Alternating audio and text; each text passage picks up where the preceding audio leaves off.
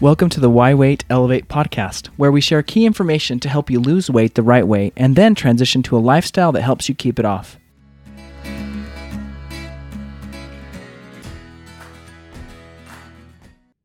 Hi everyone, it's Quincy. Welcome to the Why Weight Elevate podcast. Thanks for taking a moment to listen to us.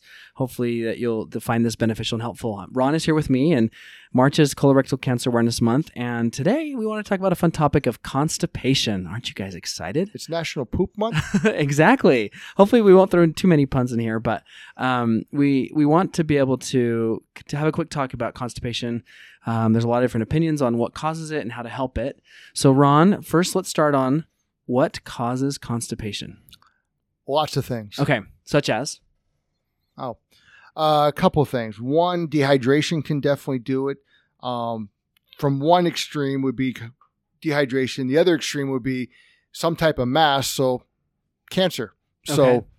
kind of a spectrum between that. Okay. Um, diet. Does diet impact it? Definitely can play a role with it, but um, this is the type of diet you're having.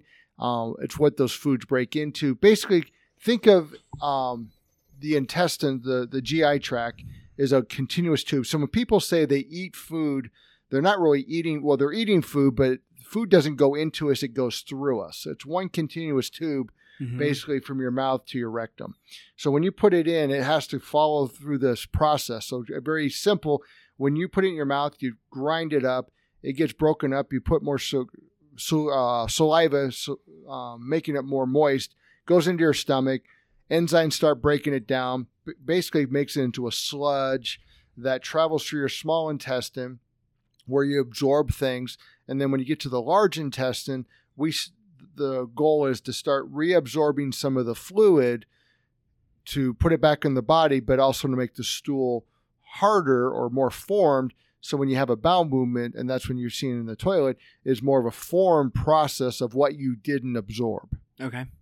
So it's a byproduct of the things you've eaten that weren't absorbed. Constipation is a longer or basically harder to have a bowel movement. And again, everybody depends on your age. Seems like the more experience we get, we get obsessed with the amount of frequency of our bowel movements. And like, I have to go every day. You don't have to go every day. Everybody's a little bit different. Some people go several times a day. Some people will go several days without a bowel movement. So it's one, it's the frequency, but it's two, it's also the amount of effort you have to put in to have the bowel movement. Okay. So if you're having to strain, even if you're going two or three times a day, but you're straining and it's very small poop or deer dropping type things, that's concerning. If you go every three or four days and it's nice and soft, almost like not that you're going to put your hand and mess with it, but it's almost like Play-Doh. It has a form, but it's Like toothpaste, maybe. toothpaste or something along that, and you feel like you're emptying yourself, then you don't have to don't have to stress about it, even though you're not going every day. So it's not just it's a combination of the consistency of it and the frequency of it. Okay.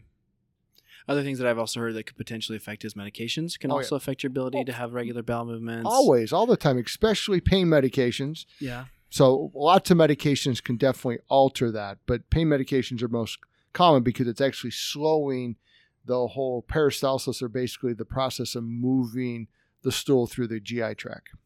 Or parasites. Sometimes your gut flora could be off. Your biome could be off as well. Yeah. All these things can impact it as All well. definitely can play a role with it, and that that's something to consider in the treatment of constipation.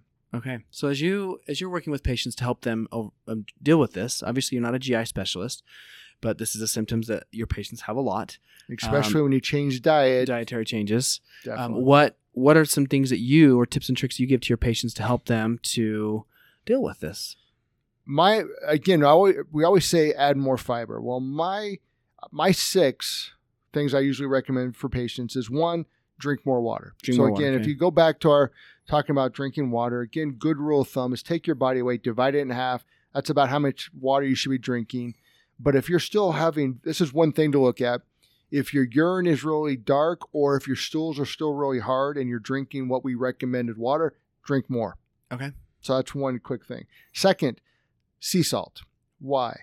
To help relax those muscles, to help the peristalsis or the muscle contractions to move things along. Because the salt impacts muscle contractions, It's- and there's the muscle contractions in the, The digestive intestine. tract. Okay. Exactly. So you need the the the electrolytes to allow those muscles to contract and restrict or uh, contract and relax to move things along. So adding Okay. salt. Okay. Number three, adding a little bit more fat.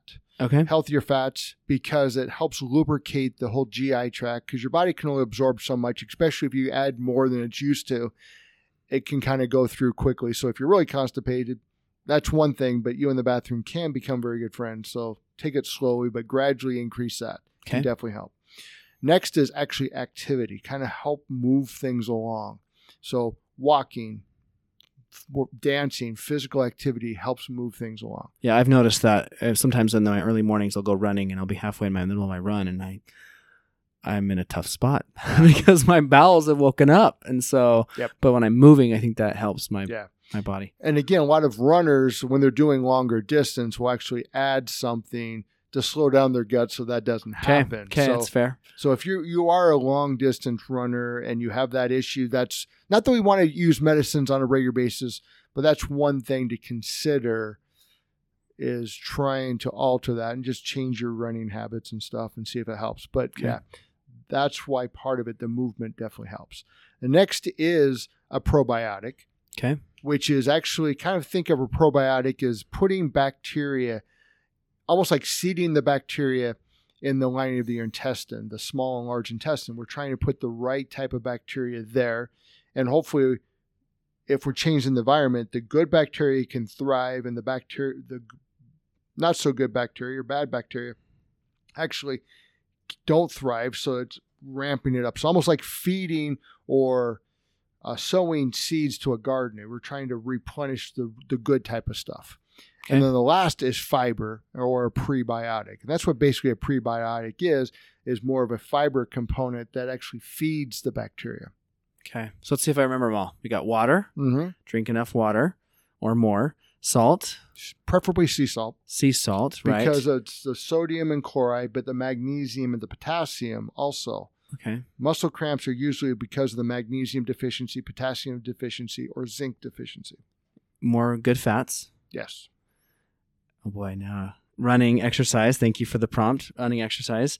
And then um Pro- probiotics, and then prebiotics or vegetables or fiber, Yes. above the ground vegetables. And that can kind of help get the body going as well. Yeah. So awesome. Thank you.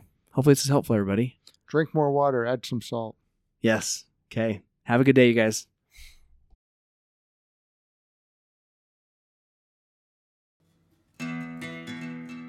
Thanks for joining us on the Why Wait Elevate podcast. We want to hear what you think about this podcast and encourage you to continue the discussion in our Facebook group, the Why Wait Elevate community. Also, if you found this episode to be helpful, can you share it with your friends that would appreciate listening to it?